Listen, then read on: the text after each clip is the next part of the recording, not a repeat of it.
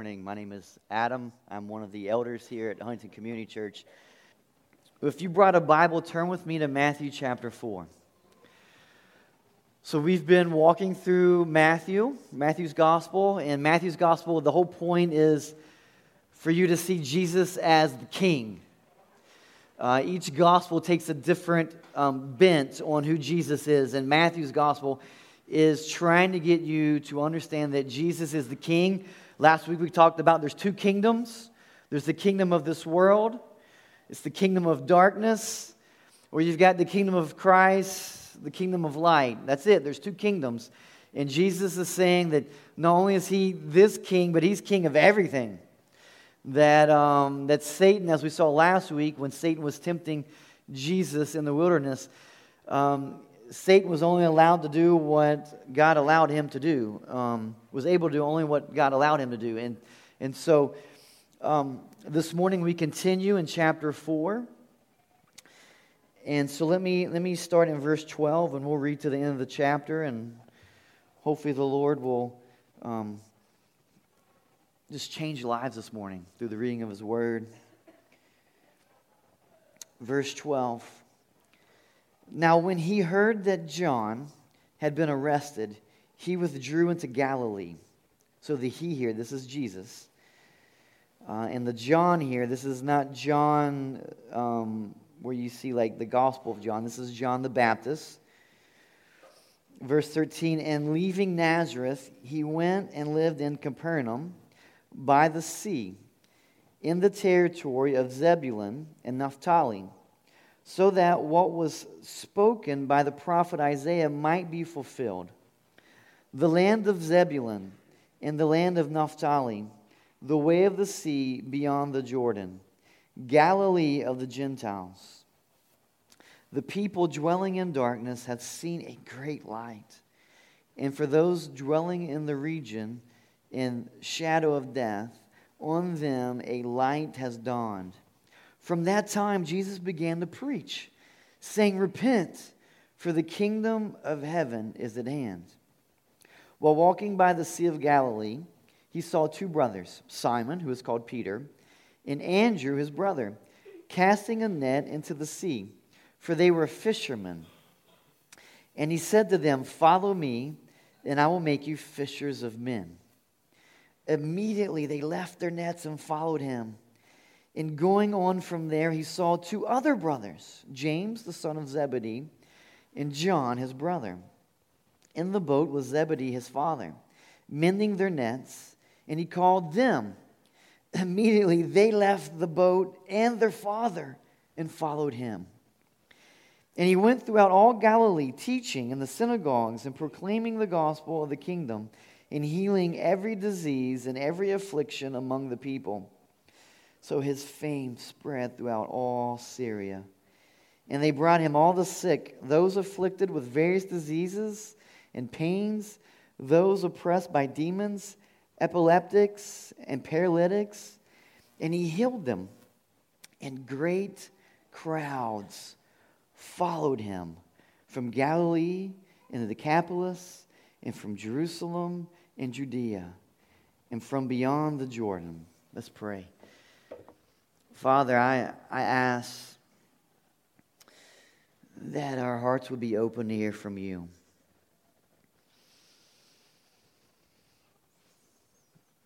Lord, I pray that you would overcome my uh, limited vocabulary and ways to explain um, the mysteries of Christ that Christ would call us to follow him, Lord. Help us to, to see that with new eyes this morning. Give us ears to hear from you. Give us eyes to see uh, just the, the richness of this passage. And I pray all this in Christ's name. Amen. Well, this morning, if you're taking notes, um, the big idea or, or, or, main idea of this passage that, that I think that Matthew's trying to get us to see is that, that this command to follow Jesus requires us to understand who he is and to understand um, the, the depth of abandonment. That Jesus calls us to abandon everything and follow him. Uh, and, and, and so that's, that's my aim this morning is for us to examine who Jesus is. You might be new this morning to Christianity. You might have, you, you might have like a Christmas understanding of Jesus. Um, uh, maybe as a child you went to VBS. And so this morning we just want to make sure we're, we're on the same page. We understand when Jesus says, Follow me, we want to understand who the me is. And then we need to understand what he's calling us to. And it's a radical call that he's calling us to this morning. So let's start first. Let's just look back at verse 19 and 20, this idea of Jesus is this, is this calling, this invitation, this command to, to follow him. So, who is the him? Who is this Jesus? Well, we've been journeying through four chapters so far, and I think through four chapters we can have a good idea of who this Jesus is. So, um, back in chapter 1, verse 1, we see a lot about who Jesus is just in that first verse. We see here that he's the son of David, which, which means that he's this king, he's this coming king, he's the king of the kingdom. Uh, that every knee is going to bow down. That Old Testament says, that 2 Samuel 7 says that, that this king is going to come. He's going to reign forever. He's going to be this eternal king. This is this Jesus. We also see here that, uh, that he's the Christ. That's not his last name, which is what I used to think. He was Jesus Christ. Like, that was his last name. Christ means that he's uh, this anointing one, he's the Messiah. So the entire Old Testament is pointing us to this one who's going to come, this promised child. And, and so it's, it's, it's this one who's going to come and save, redeem the world. That's what Christ means. He's this Messiah, he's this anointed one. And then we also see that he's Jesus. We, we see his name there in, in chapter 1, verse 1. The name Jesus is, uh, is the Greek way of using the Old um, the Old Testament or Hebrew uh, name Joshua.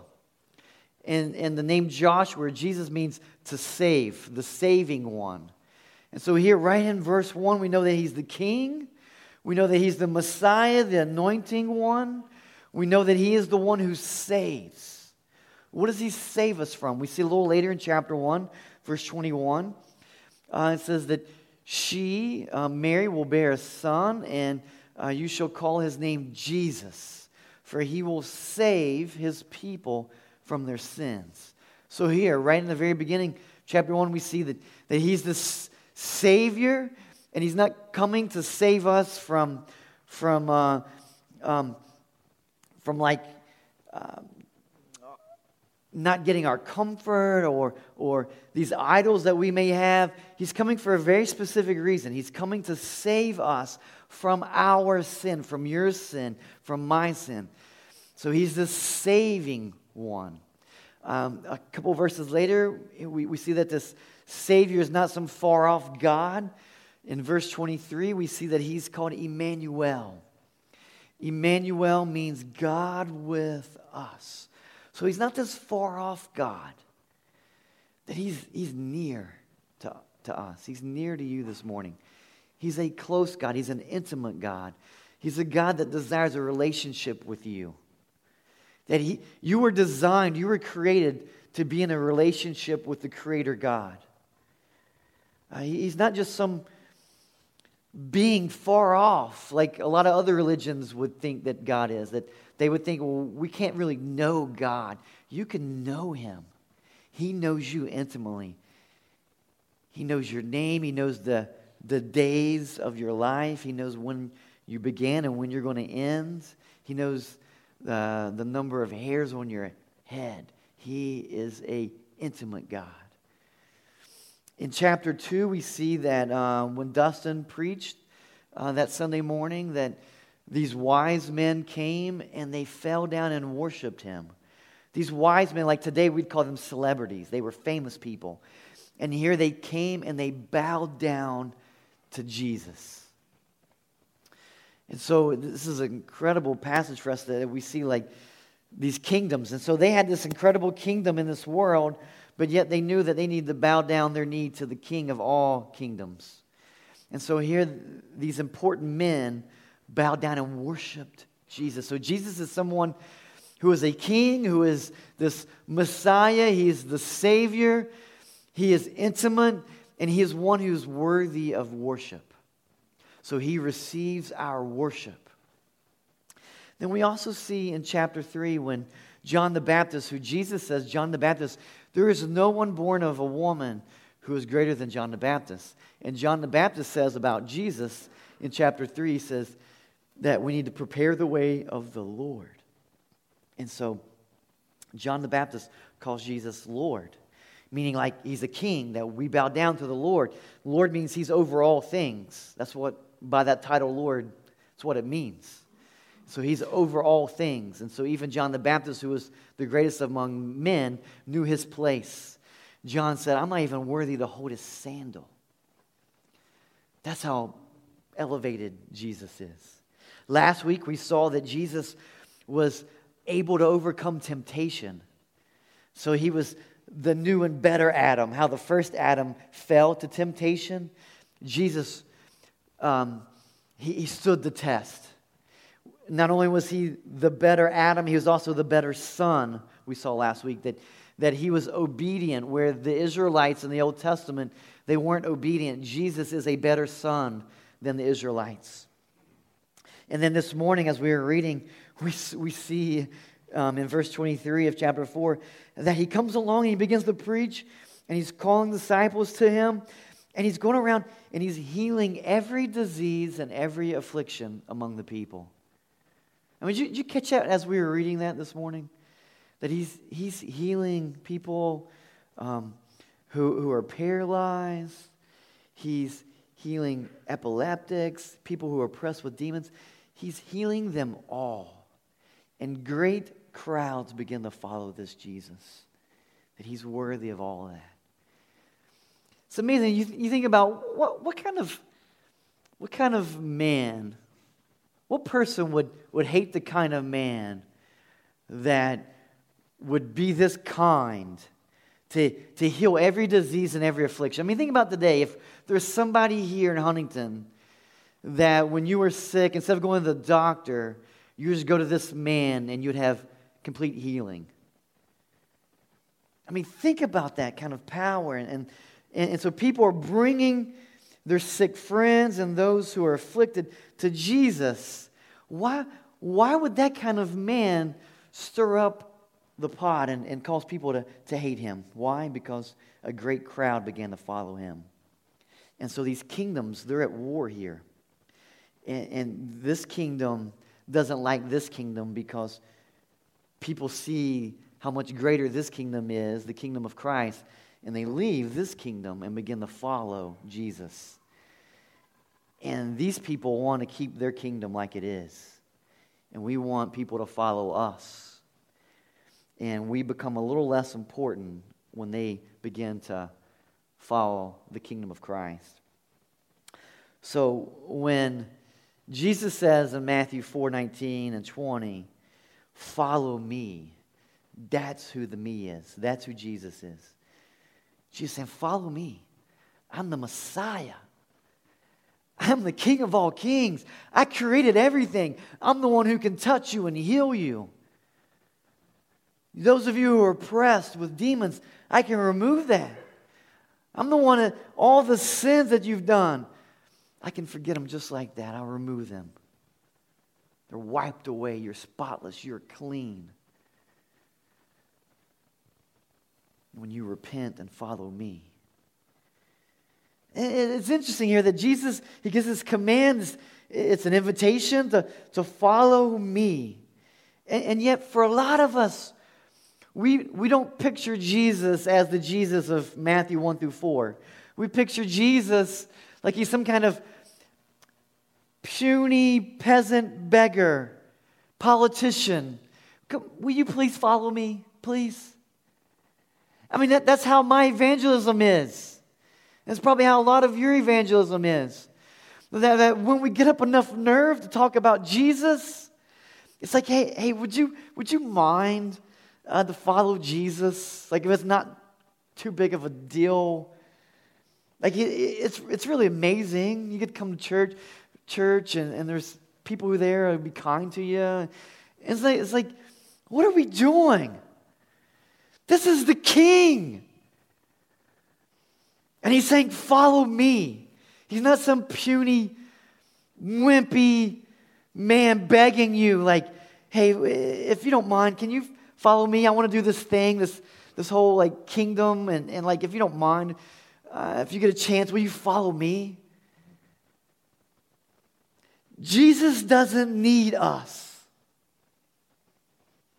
We need him. That's the heart of evangelism. That we're going out and, and, and, we understand that every one of us is in need of this Jesus, this Savior, this King, Messiah. And, and we need to have that kind of mind when we invite people to follow Him. And just let's just let's just think about this for a moment. That the God of the universe has invited us that he's looked upon you and he's saying, hey, hey, I want, I want you to come follow me. Are you kidding me? That we get to be a part of that message, that story this morning? That the king is inviting you to be a part of that. And that should get us excited, right? See, some of you are like, yeah. Some of you just got this blank stare, like he's crazy this morning. And I am. I feel like the Lord's as I'm studying Matthew, I feel like the Lord's like resaving me because I, am guilty of, of just like thinking of Jesus being this puny person inviting us to his scheme. It's not what this is about at all. He's inviting you and me, rebel sinners, to follow him. I mean, let me put this in context. For those of you who've been coming for a while, you know me, you know that like I love baseball, and I love all things New York Yankees, okay? So this is where the Lord's been convicting me. I see some of you shaking your head. I'm going to challenge you to repent later. It's a different sermon. Now, the Yankees right now, they they, got beat, so I know they're out of the playoffs, but they're like, they're becoming good again, okay? And there's this guy on their team named Aaron Judge. Aaron Judge would probably look me in the eye standing down there. He's this massive man. And Aaron Judge is a great baseball player. And if the Yankees called me and said, hey, would you, uh, would you want to spend, let's say they called me in July, and so there's like another month or so. Would you, would you want to spend the next month or so following us around from stadium to stadium, being in the locker room, hanging out with the team? I mean, what do you think my response would be? I'm like, uh, let me talk to my wife. Uh, yeah, sure. Let me, let me just make sure it's clear. Yeah, Olivia, we're good? Yeah, you got the six kids? Okay. And, and, and we elevate sports and celebrities. Like, think of like maybe your favorite artist uh, or favorite, you know, movie star. Like, if they said, hey, you want to follow me for a while, just hang out? We would be gone. And like, I think about like in basketball, like the idea, like, like if LeBron chose me, said, "Hey, I want you to be come be with me on the Lakers. We're going to do this thing. We're going to start a new team with the Lakers, and you get to be a part of it." Like LeBron James wanted me. now think about this. Like we get so excited about that stuff this is the one who spoke everything into existence. This is the one who knows everything about everything. That your heart is beating right now because of Him. And He's called you to follow Him. Why are we begging anyone? This is an incredible opportunity for us to have boldness with confidence to go out and, invite everybody to be part of this. Uh, I'm just overwhelmed in this. And this is what I love how he, he begins to choose his team here that we see. And it's not how I would pick a team. 1 Corinthians 1 uh, it gives us incredible insight. It says, But God chose what is foolish in the world to shame the wise. God chose what is weak in the world to shame the strong. God chose what is low and despised in the world, even things that are not, to bring to nothing things that are, so that no human being might boast in the presence of God. Who does God, who does Jesus start out by, by choosing? Four fishermen. These were just common, ordinary guys. And he walks up to them and he just says, Hey guys, follow me. Follow me. Two sets of brothers Peter and Andrew, James and John. Follow me, guys. And, and, and we know just by understanding a little bit about first century um, Judaism, we would understand a little bit about these guys. They weren't very well educated. For Jews, from like time they could read and learn, uh, they began to study the first five books, the Torah, and they began to memorize it. Uh, it was very important to them, and that would make the parents proud. They didn't have like they weren't proud of like kids like little league games. Okay, they were proud if their kid could memorize scripture, and and and that was how they you know found joy and like like, look at my son, look at my daughter. Uh, and so they would really encourage them and help them to memorize the first five books of the Bible. Are you getting that? From like birth to 12, a lot of Jewish kids could, could quote and say the first five books of the Bible. Wow, okay? I think we probably set the bar a little low with our parenting. And then from 12 and up, so like when they become like young men and young women, um, that they would, they would move to a different stage of life. And so the young men at this point, um, those that were like really under, not just memorized it, but understood how the law worked, they would begin to like seek after a rabbi. And, and, and like for a parent, they would love for their children like a goal for them. Like for most of us, like parents, and, and I hate this even in my own thinking, like a goal was like you want your kid to be like a professional athlete. Uh, for for this time, it was like we want you to be um, like a rabbi. That would be so. That would bring such honor to our family. And so they would begin to study uh, from another rabbi. This is why they would be called disciples. Disciple means student. And so they would find, they would go out and find a rabbi uh, that was, you know, and they would start like the Harvard. You know, that's where they all want. They want their son to be a part of like that school. So they would find the rabbi who like would be equivalent of teaching at Harvard. If you couldn't make that, then you'd keep find, you'd just keep going until you found one. If you didn't find any rabbi that would take you, and every rabbi would want to have some disciples to pass on their bent or view of the law. So each rabbi had their own little bent on you know, we think uh, the Sabbath means this. We think obeying your parents means this. And so they would teach their little understanding of the law.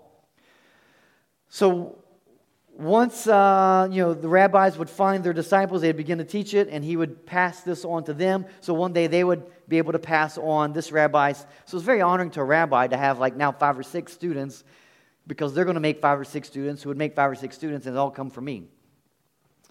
Those who couldn't cut it as a rabbi would win, they would go and work with their father's trade. So when we pick up in Matthew 4, Jesus comes along and he finds um, Peter and Andrew, James and John, and what were they doing in that passage? They were doing their father's business. They were fishermen. That was what their dad did because he couldn't cut it as a rabbi. And so now his kids couldn't cut it as a rabbi, and so they're just fishermen. And so here, this is exactly who God wants to use in this passage. He wants to use the least of these. He took these ordinary men, uneducated men, and change the entire world. You were here today because of the influence of these, these men. When did he do this? Well, Ephesians 1 is just so encouraging. Ephesians 1 says this even as he chose us in him before the foundation of the world, that we should be holy and blameless before him. Now, I love this because sometimes we think God chose us because I'm, I'm so good. Like LeBron James chose me because of how great of a basketball player I am, right? No. See, he would pick me very much how God picks us just to prove a point. that he doesn't need anybody else. And so that's what God does. God picks those who are the least in the world to shame the wise. And so here we see that God chose us when? Before the foundation of the world. So if God created the world here, way back here, He chose us. So that we couldn't, we could never say, yeah, God needs me because I'm so great all the great things that I'm doing, that's why God chose me. He picked me because I'm doing all these great things for Him. And without me, I don't know if this thing would ever happen. That's not why He chose you. How many good things have you done before the foundation of the world? Zero. Let me also put a spin on like this, because some of you come in and right now you feel like you're not worthy. You feel like there's no way this holy, pure God would want you to be a part of anything because of all the stuff you've done, all the sin. There's things that you're just so guilty of. Let me ask you this How much bad stuff, how much sin have you done before the foundation of the world? Zero. So God's not choosing you because you've done so many great things, and He's not choosing you because you've done too many bad things, He can't use you. God is choosing you because of his good grace and mercy and kindness, because of the great love with which he loved you. And he's calling you for a purpose. And we see this purpose a little later in Jesus' ministry in John 15. We see this. He says, You did not choose me, he's talking to the disciples, but I chose you and appointed you that you should go and bear fruit and that your fruit should abide, so that whatever you ask the Father in my name, he may give it to you. And so here Jesus is calling these disciples to him. But it's not just, notice he's not calling them. He doesn't say, I will make you a good church member. Follow me and I will make you moral. He says, Follow me and I will make you fishers of men. He's calling you to a purpose that your life should bear fruit. If you are a follower of Christ, you should be able to look in your life, others should be able to look into your life and see fruit.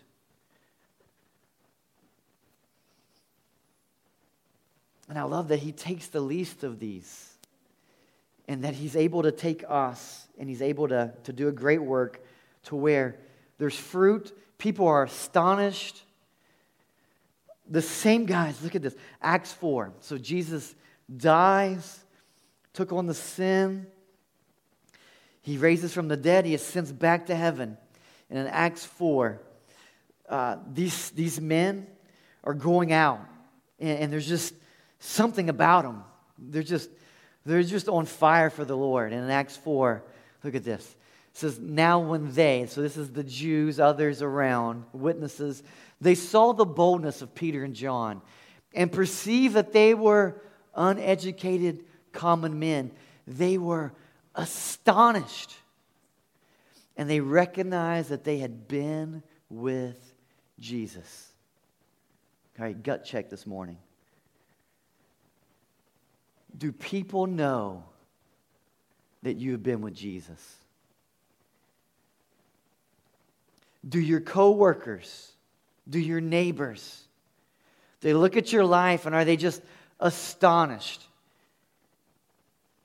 And they go, man, I can tell that she has been with Jesus. There's something different about her. The way they live, the way they talk, the way they treat others, the way things just go over them. They're not anxious and worried about everything. They seem like they just have something deeper. What is it about that person? That they've been with Jesus. I love this. They were just uneducated, common men. I don't know how many of you find that comforting, but as just a, a redneck from rural West Virginia, I find that incredibly comforting that he can take somebody like me, good old hillbilly, and do something great with my life. I mean, I grew up in a trailer park with two parents that just, I, I, my wife just, she starts to cry when I tell her this. It was just, growing up, my parents, like, they never read books. Like, books weren't important to us. Like, my family, they worked hard, put food on the table, and that was it. I mean, they, they weren't like, hey, let's make sure we get good grades and, and shoot for great things. It was just, hey, let's just get through the day. And, and, and the Lord has given me a desire to, to know Him and to study Scripture. And I've had the privilege of, of, of, of going to seminary. And, and I just think, man, like here, Peter and John, they didn't go to seminary. But there's something about them. They had a boldness that people knew that they were Jesus. You don't have to go to seminary. You could be uneducated, common man or woman, and do great things for God. Because what God's after is your obedience, your faithfulness. And that's what's going on here. That, that He said, I'm going to take them and, and, and, and I'm going to make them fishers of men. I love this. That He doesn't, he doesn't say, I'm going to make you catchers of men, but it's fishers of men. See, you're not called to catch men and women. That's the Holy Spirit's role. He catches. You just do the fishing. And I think that I've been far too much like uh, I remember growing up as a kid on Saturday mornings. Uh, I would turn on ESPN and there was this there was fishing shows and the Bill Dance gone fishing, and I would watch Bill Dance go fishing. And I think there's far too many Christians that we're just watching fishing. We're not actually going fishing. And we're just called to be obedient. We're not called to have the results. And I love getting those texts this week from uh, the How to Share Your Faith. Man, like I was so encouraged this week. We did one class this week on how to share your faith. We just started this six week class. And um, I just, you just challenge you guys to share you know, use that tool, the three circle tool, on uh, just with three people this week and send me those stories. And it was so encouraging getting those stories. Uh, and it was amazing how, like, once I started sharing the stories, it seemed like I got more in because you guys were encouraged by each other. But I didn't get any story, and maybe this happened, I just don't know, where any of you were able to, like, to invite someone to Christ and they responded and you got to pray with them. But so many of you just got to be obedient. You, you fished. And that's all God calls you to do. It's just fish. And, and, and, that happened this week. Man, I was so proud of you guys. So I want to encourage you, come back out tonight. If you, if you didn't come last week, you can still come. Uh, it just It's an incredible tool to help you just gain confidence to share your faith. And, and so here, Jesus just says, I'm going to make you a fisher of, of men. And and so fishing means that we're just attempting, that we're just casting, and, uh, and let Jesus um, be in control of, of the results. Because here's the thing we have a sovereign God who's, who's, who's in control of everything. I mean, everything. And we see from Scripture that no one comes to the Father except who, who like, God brings, draws to him. So he begins to woo us somebody um, that he convicts and says, hey, share your faith with that person. He's orchestrating all this together. And, and, and I love that he begins with fishermen. And so these are professional fishermen.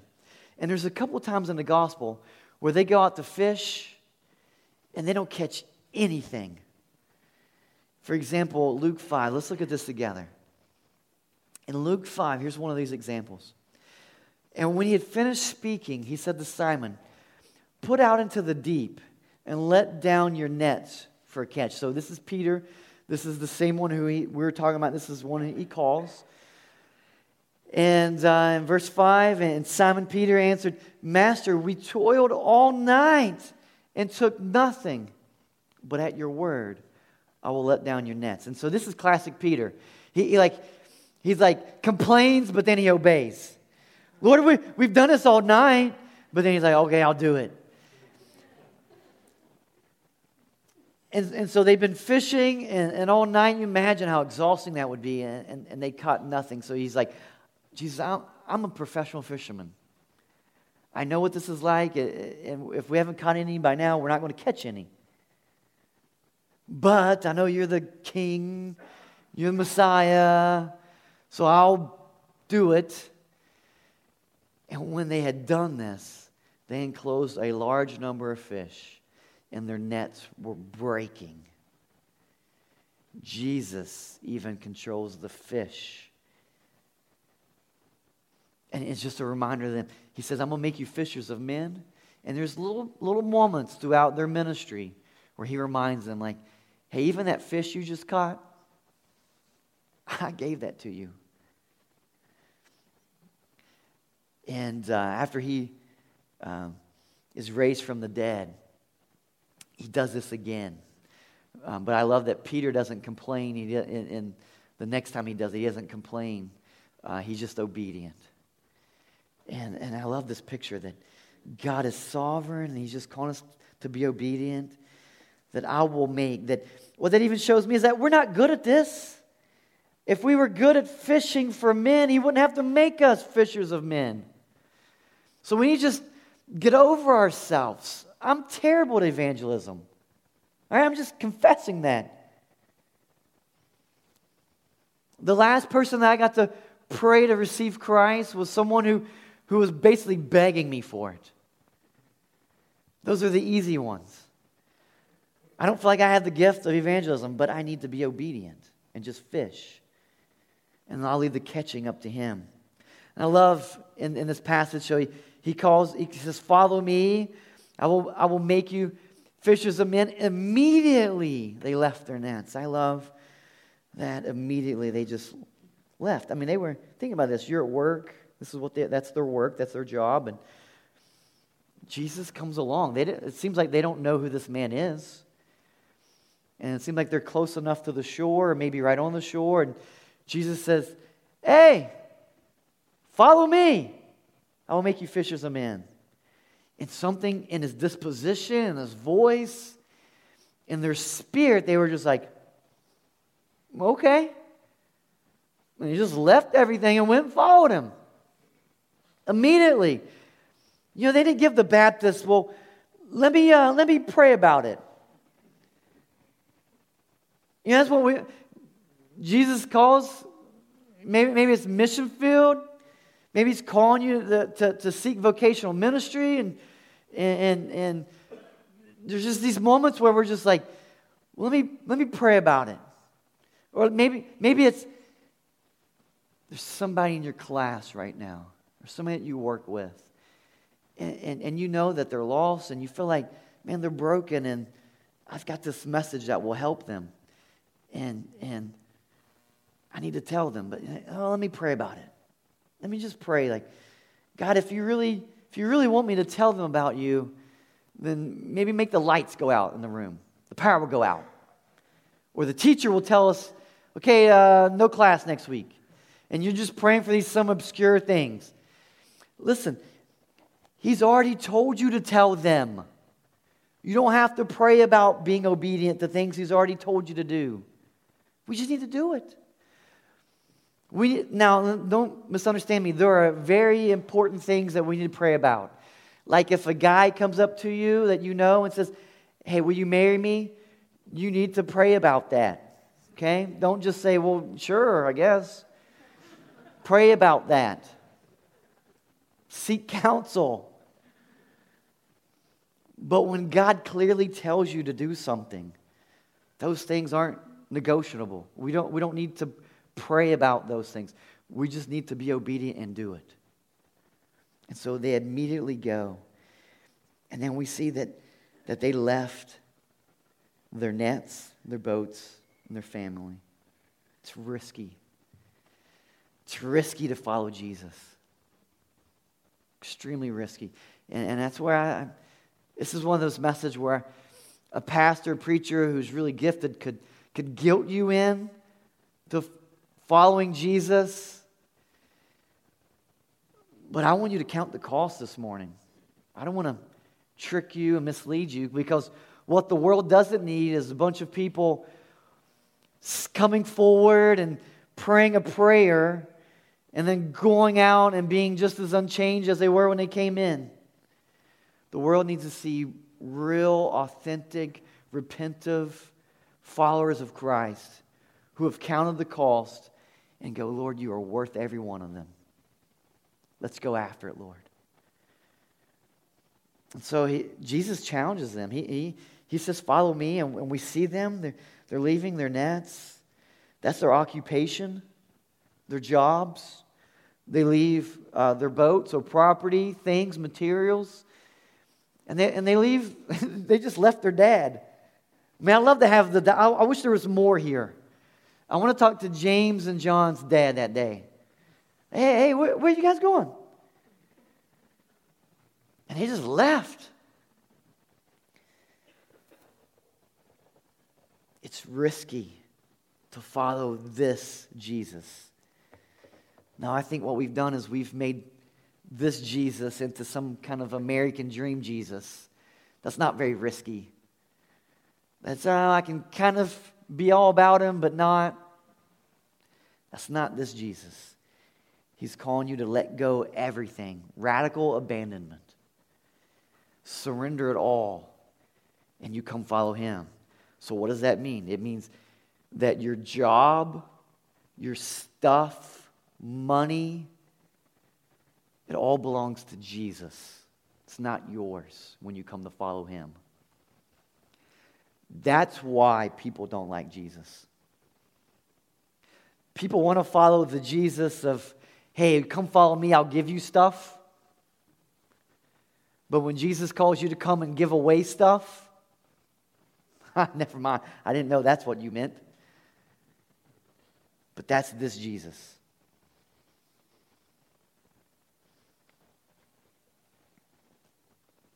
Luke 14, Jesus looks at his disciples and he's getting middle, near the end of his ministry, and he says, Whoever does not bear his own cross and come after me cannot be my disciple. I mean, just that verse alone.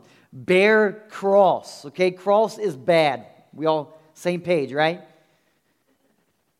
And he's saying, the suffering that's going to come by following me, you've got to be willing to bear the cross if you're going to be my disciple. For which of you desiring to build a tower does not first sit down and count the cost, whether he has enough to complete it? And so here's this idea of counting the cost.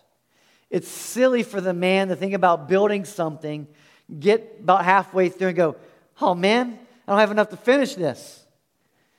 And Jesus saying, don't come halfway after me. I want all of you. So don't come after me if you think I'm just going to make all your problems go, go away. Don't come after me if you think I'm going to give you the best job or an easy, fa- easy family. I'm going to fix your kids. Count the cost because there's a cross along the way.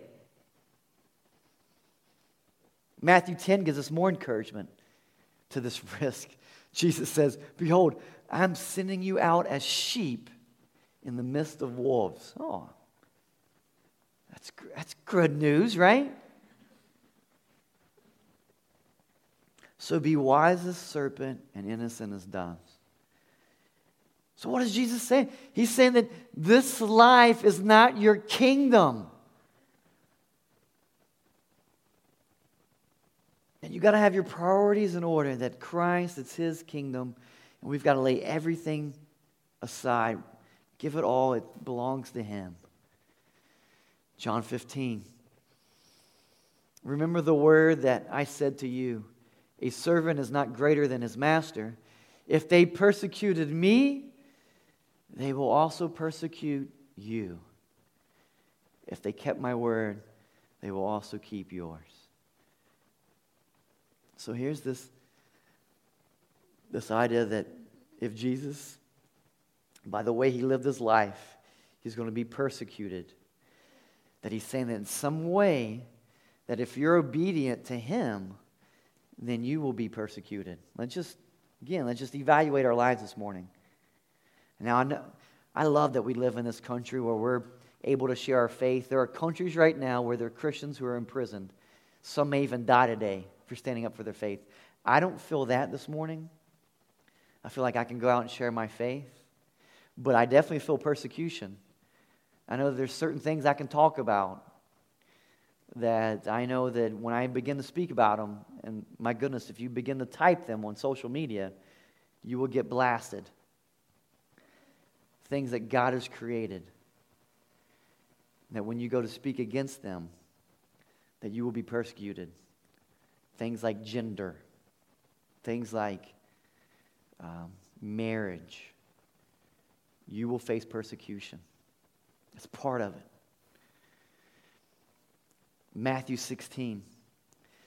Then Jesus told his disciples, If anyone would come after me, let him deny himself and take up his cross and follow me.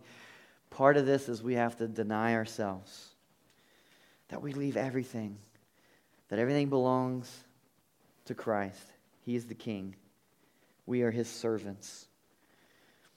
So we immediately follow him. We leave everything, it all belongs to him. Our professions, our materials, our money, our family.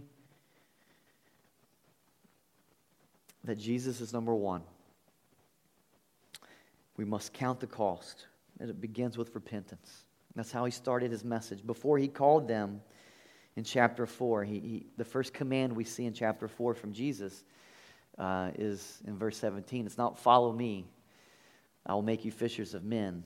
It's repent. Repent for the kingdom of heaven is at hand. That's the beginning of becoming a follower of Christ, is repentance. And that's what you saw with these disciples. Repentance means leaving and going in a different direction. So they, they were all focused with their father's business, which would one day be their business. And you saw their repentance because they, they left that and they began to follow Jesus. Your life should look different because of repentance. You're chasing after different things. And let me just end this morning where we started with going this whole idea that this king, this Messiah, this Savior, this, this um, Emmanuel, that he's calling you He's saying, hey, I want you to follow me.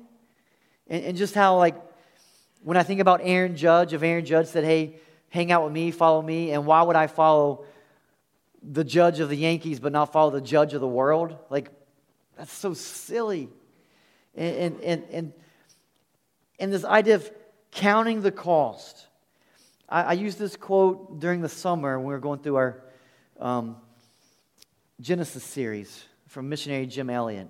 Jim Elliot says this um, missionary who died, um, I believe Ecuador, he lost his life um, to some cannibals.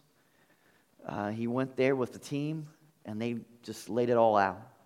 He left his family, his children. He said, He is no fool who gives what he cannot keep to gain what he cannot lose. That, that's ultimately what Jesus is calling you to. See, we, we, we love this kingdom, and, and, it's, silly like that we're trying to build this kingdom, this kingdom of this world, and all this stuff.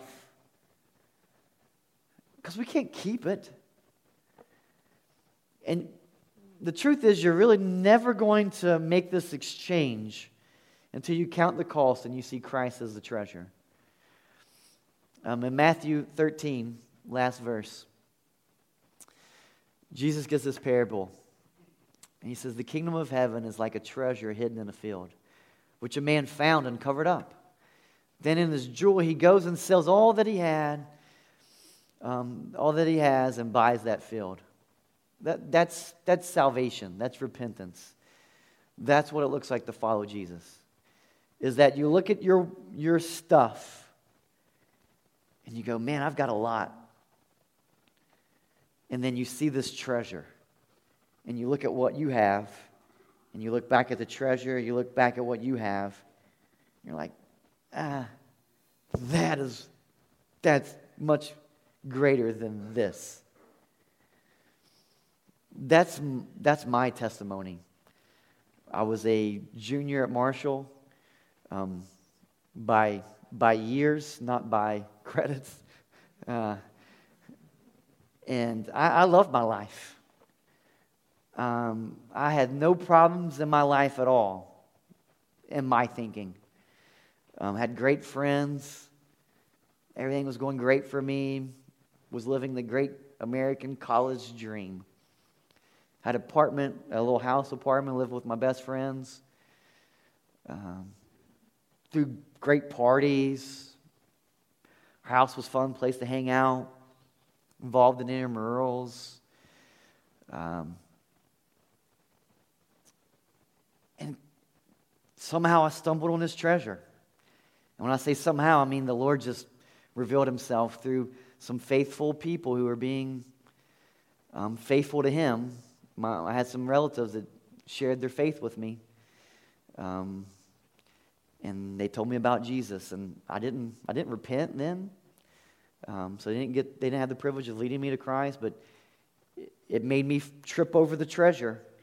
And I looked down and saw Christ for the first time in my life, really, the Christ. And began to look at my life and look at him and went, I love my friends, I love my life, but this is awesome. And I'm willing to risk my friends, which I did. Um, we don't have the same relationship we did. Um, but it, I don't regret that at all. Everything that I've received is far better, just like this man. He didn't look back at his old stuff that he sold and go, Man, I still wish I had that. He's got the treasure. Do you have the treasure this morning? See, there's, a, there's an invitation here. I, I can't help to you know, invite. I mean, that's what this passage is doing. So this morning, I want to end just an invitation to you. First, I want you to evaluate your life, examine what's your treasure. Are you like James and John, Peter and Andrew, like you're busy with your life? You got this going on. It's real cool. You got your career, your path, your stuff. But then you saw with, with those first four disciples, the treasure came walking along and they looked at the boat and their stuff and, and they were pretty good. I mean, they, they, were, they were doing okay for themselves. And they looked and they went, forget this. I'm chasing after Jesus and all the risk.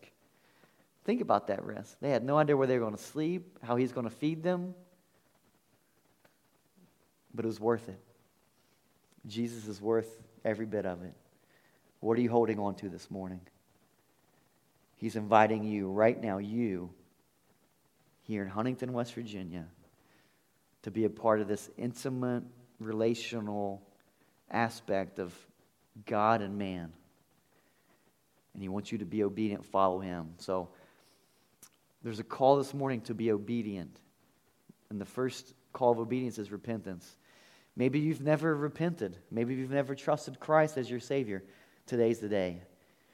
If you want to follow Christ today, I encourage you right in front of you. There's like a green card, a connect card on the back. Just write, I want to follow Jesus. Put your name, put it in that box in the back there, and we will connect with you this week, and we will help you learn what it means to follow Christ. Today's the day. Don't wait. Today's the day. You might not have tomorrow. There's no promises of tomorrow. Today's the day of salvation. I'm going to invite the band to come back this morning. We're going to keep singing. And um, you be obedient this morning. Look at him as the treasure.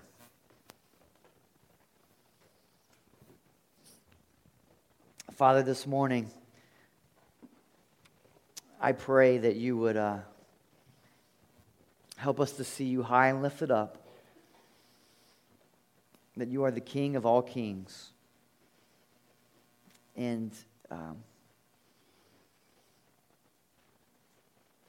it is silly for us to cling to the scraps we have that we're chasing after in light of what you offer that we get to be with you forever and ever and ever. And so, Lord, I pray that you would change hearts today, that you would help someone to see you as treasure, maybe for the first time. Just as you were very kind and gracious to me back in 1998. Reveal yourself, Lord. Draw men and women to you. Lord, help us to be obedient and bold this week as we go out and fish for men and for women. May that be a mark of this church that we love to tell people about you, that we're not ashamed to invite people to follow the King of all kings. That you're not some puny, weak person begging people, ashamed to invite them to follow you. Lord, give us a boldness.